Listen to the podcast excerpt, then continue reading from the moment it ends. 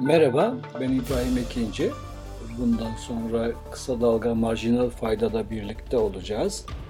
Umarım mühtan sağlamın yerini doldurmayı kısmen de olsa başarabilirim. Başlayalım isterseniz. Bu hafta sizlere yine enflasyondan, büyümeden, e, bizi de çok ilgilendiren bazı dünya gelişmelerinden söz edeceğim. Enflasyon e, rakamları Ağustos ayı enflasyonu 5 Eylül'de açıklanacak. Hafta sonuna denk geldi. Şimdi tabii e, ama e, İTO e, e, İstanbul e, Ücretler Geçinme İndeksini açıkladı. O bir öncü gösterge olarak kabul ediliyor. 2.29 geldi aylık olarak. Yıllıkta da 99-91 yani yüzden bir tık aşağıda duruyor. Şimdi acaba TÜİK ne açıklar? Ee, yani TÜİK 79.6'da yani Temmuz itibariyle yıllık tüfe enflasyonu eğer hani yüzde iki bile gelse e, yüzde sekseni geçiyor e, yıllık bazda. Yani çünkü e, şeyin geçtiğimiz yılın Ağustos ayı itibariyle baz etkisi düşüktü. 1.12 idi. Endeksten düşük bir rakam çıkacak. %2 bile girse 80'i aşıyor. %3 olsa zaten 84 falan gibi rakamları buluyor.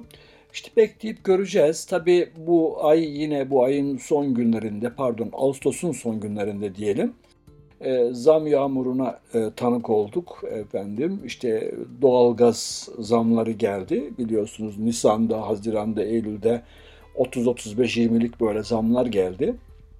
Ekonomist Oğuz Demir oturmuş bir hesaplama yapmış. Mart sonunda 100 TL ödediyseniz e, başka bir zam hiç gelmese dahi Kasım sonunda aynı tüketime, aynı gaz miktarına 2106 lira ödeyeceksiniz diye hesaplama yapmış. Şimdi tabii Gaz zamlarının dışında alkol e, de, de zamlar var. Zorunlu trafik sigortasında %25 gibi bir zam e, gerçekleşti.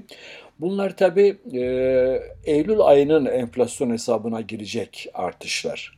Ama hani bu yine de bize gösteriyor ki işte Ağustos açıklanacak ama Eylül'de açıklandığında yine aylık bazda yüksek bir enflasyon göreceğiz.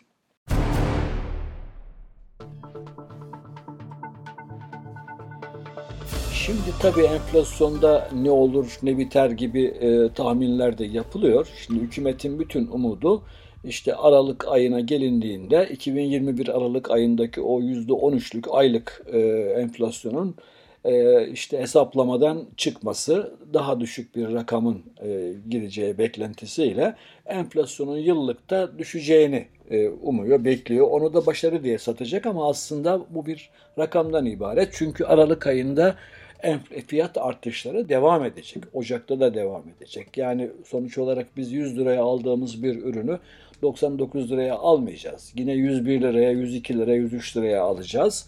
Ee, ama hani hesaplama tekniği bakımından bir e, önceki yılın aynı ayı çıkıp bir sonraki yılın veya cari yılın e, aynı e, ayına ait rakam girdiğinde o rakamlar arasındaki fark yıllık enflasyon hesaplamasında değişikliğe yol açabiliyor tabii ki. Bu arada tabii fiyatlama davranışlarının çok bozulduğunu, efendim artık marketlerde elektronik etiketleme sistemlerine geçildiğini görüyoruz. Efendim bunun yanı sıra bir başka önemli şey de tarımsal e, ürünlerle ilgili TUZOP Başkanı Şemsi Bayraktar'ın açıklaması oldu. Eskiden bizler hani bunu takip ederiz hep tarlada kaç liradır, markette kaç liradır aynı ürün. Eskiden hep böyle işte bir lir tarlada da markette dörttür gibi e, işte katlara rastlardık. Bunları da hani e, vay diye falan anlatırdık ama şimdilerde artık bu katlar 8 katı bulmuş. Yani tarlada bir olan ürün e, markette 8 liraya satılabiliyor.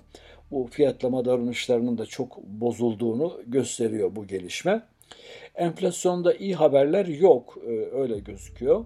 Dolayısıyla e, bizler tüketiciler olarak enflasyonun yüksek seyredeceğini düşünerek hareket etmemiz gerekiyor.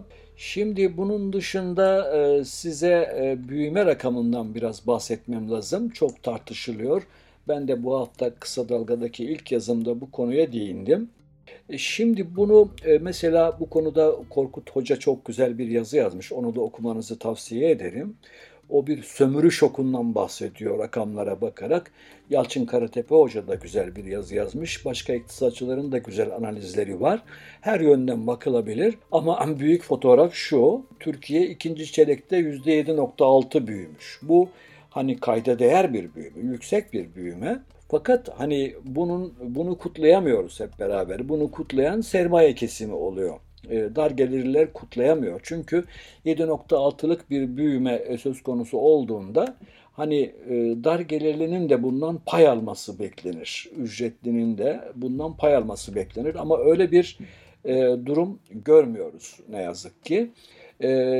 Bir süredir milli hasıladan sermayenin ve ücretlilerin, iş gücünün aldığı pay e, açılıyor. Yani e, bunu işte e, ben yazımda da bahsettim. Timsah kapitalizmi yani timsahın çeneleri gibi yukarı yukarı çene sermayenin payını artırıyor, art, yani açıldıkça çene. Alttaki çene de iş gücünü temsil ediyor. O da tabii aşağı doğru gidiyor. Şimdi şöyle söyleyelim. Birinci çeyrekte milli gelirden sermayenin net işletme artığı, karma gelir olarak yani teknik tabirle böyle yani kar payı diyelim 47.6 iken bu çeyrekte %54'e çıkmış. Bir çeyrekte sermayenin payında çok ciddi bir yükseliş olmuş. Şimdi e, iş gücünün payına baktığımız zaman da tersini görüyoruz. 31.2'den 25.4'e düşmüş.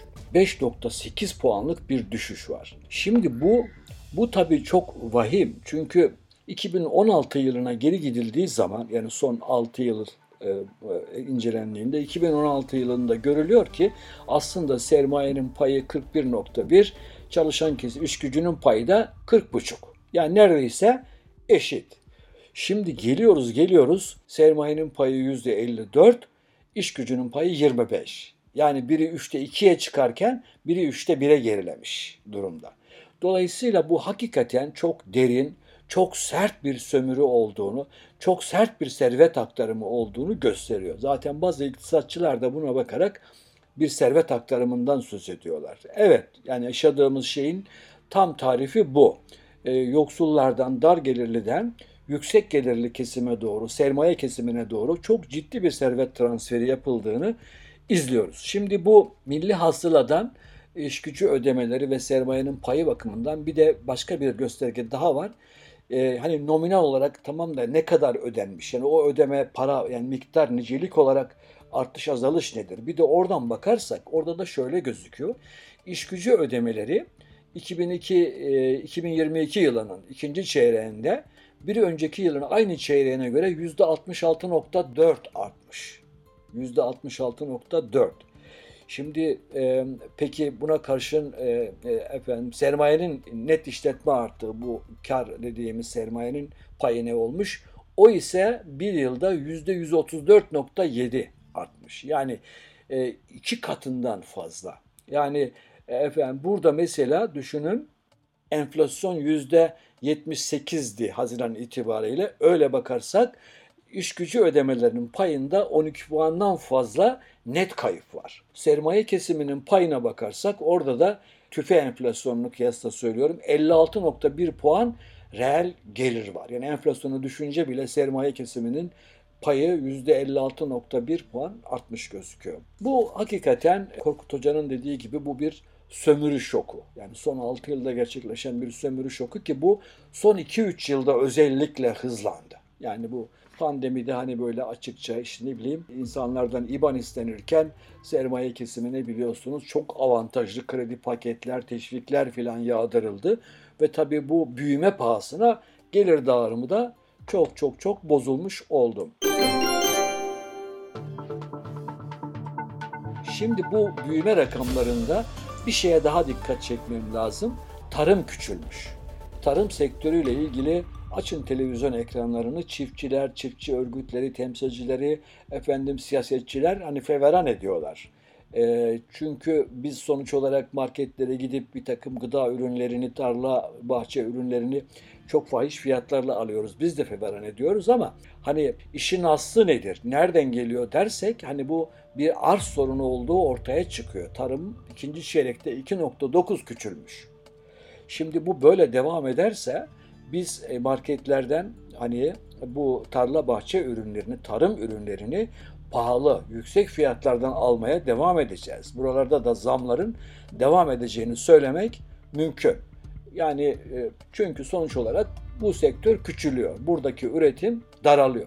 Hükümet buraya çok ciddi bir destek vermesi gerekir. Dünya gıda krizini konuşuyorken hani Türkiye böyle hani e, dört iklimin aynı anda yaşandığı oldukça verimli topraklara sahip topraklarının çok önemli bir kısmı henüz kirlenmemiş. Yani kimyasal olarak kirlenmemiş, organik üretime de müsait bu topraklarda bu, bu şekilde bir sonuç almak doğrusu akıl kârı değil. Şimdi bu e, hükümetin işlerini tartışırken hep bu Merkez Bankası'nın döviz durumuna, döviz kurunun seviyesine filan bakıyoruz. Yine bu son günlerde de e, hükümet yine işte e, döviz kurunu tutmak için hem döviz satmaya devam ediyor, döviz aramaya devam ediyor. En son duyuyoruz ki kapalı çarşı gibi serbest piyasadan döviz topluyor bazı e, döviz büroları aracılığıyla. Tabii ki yine AKP'li döviz büroları aracılığıyla döviz topluyor. E, bunun dışında da bankalara baskı yapıyor. Efendim işte senin e, döviz mevduat oranın %50'nin altına inmezse efendim e, karşılıklardan %3 komisyon alırım ya da ne bileyim dövizden TL'ye geçiş oranın işte %10'dan düşük kalırsa senden senin zorunlu karşılığını 5 puan artırırım filan gibi e, işte şirketleri de e, hedeflere dahil ettiler sonunda. Bankalara baskı yapıyor. Bankalar da müşterilerine baskı yapsın istiyor ve bu şekilde müşteriyi dolar bozdurmaya zorlasınlar istiyor. Yani sonuçta burada işin içerisine biraz metazori uygulamalar girdiği için sorunlu e, görünüyor bu uygulamalar. Çünkü dövizin yastık altına kaçışına yol açabilir. Kuşkuyu, belirsizliği, güvensizliği artırabilir. Yani bütün bunlar e, beklenen sonuçları vermeyebilir. Dolayısıyla Hükümet tabi gemiyi yüzdürmeye çalışırken tam da aksine karaya oturtabilir. E, nitekim bazı iktisatçılar bu uygulamalar geldikçe efendim işte az kaldı kırıldı kırılacak diye uyarılar yapıyorlar. Yani bunu da görmemiz gerekir.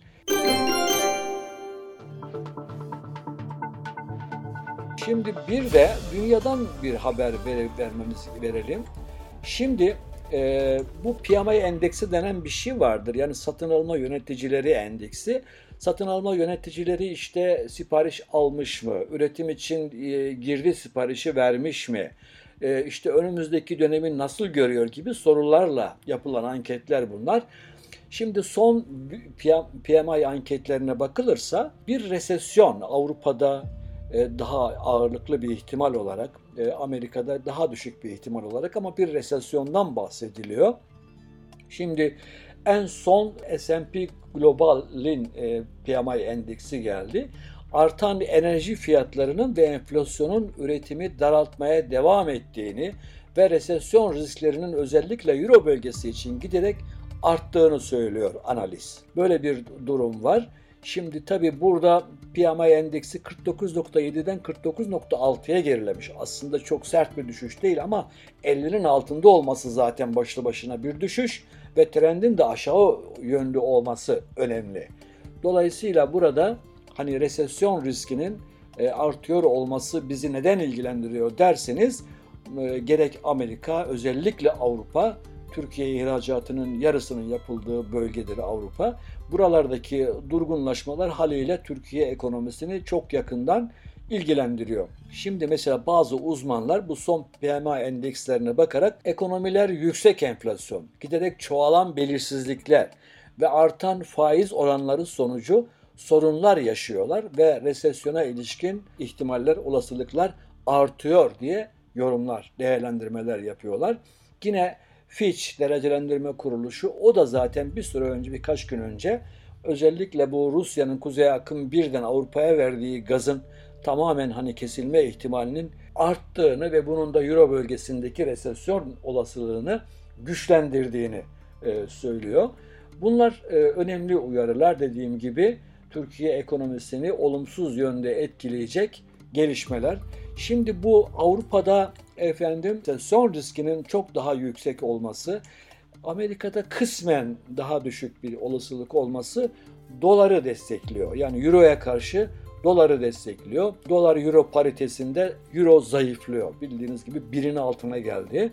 Efendim 99-33 gibi rakamlar görüldü. Şimdi buna karşın e, dolara endeksi dediğimiz yani yine doların gücünü diğer paralara karşı büyük rezerv paralara karşı gücünü gösteren endeks o hani yüzden mesela bu son zamanlarda tırmana tırmana 109.7 seviyelerine falan geldi. Burada da dolar endeksinin çok yükseldiğini görüyoruz.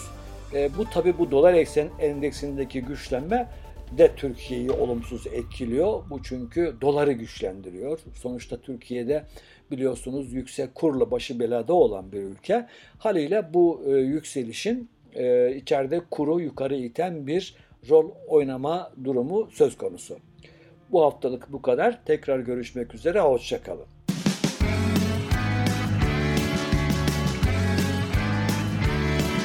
Kulağınız bizde olsun. Kısa Dalga Podcast.